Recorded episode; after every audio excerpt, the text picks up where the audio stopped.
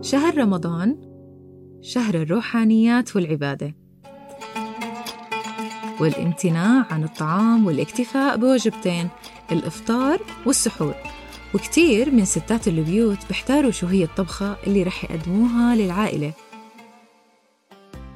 عشان هيك نحن حبينا نشارككم من خلال بودكاست المطبخ العربي بوصفات ستات بيوت رافقناهم برحلة إعداد وجبة الإفطار من مطبخهم لمطبخكم.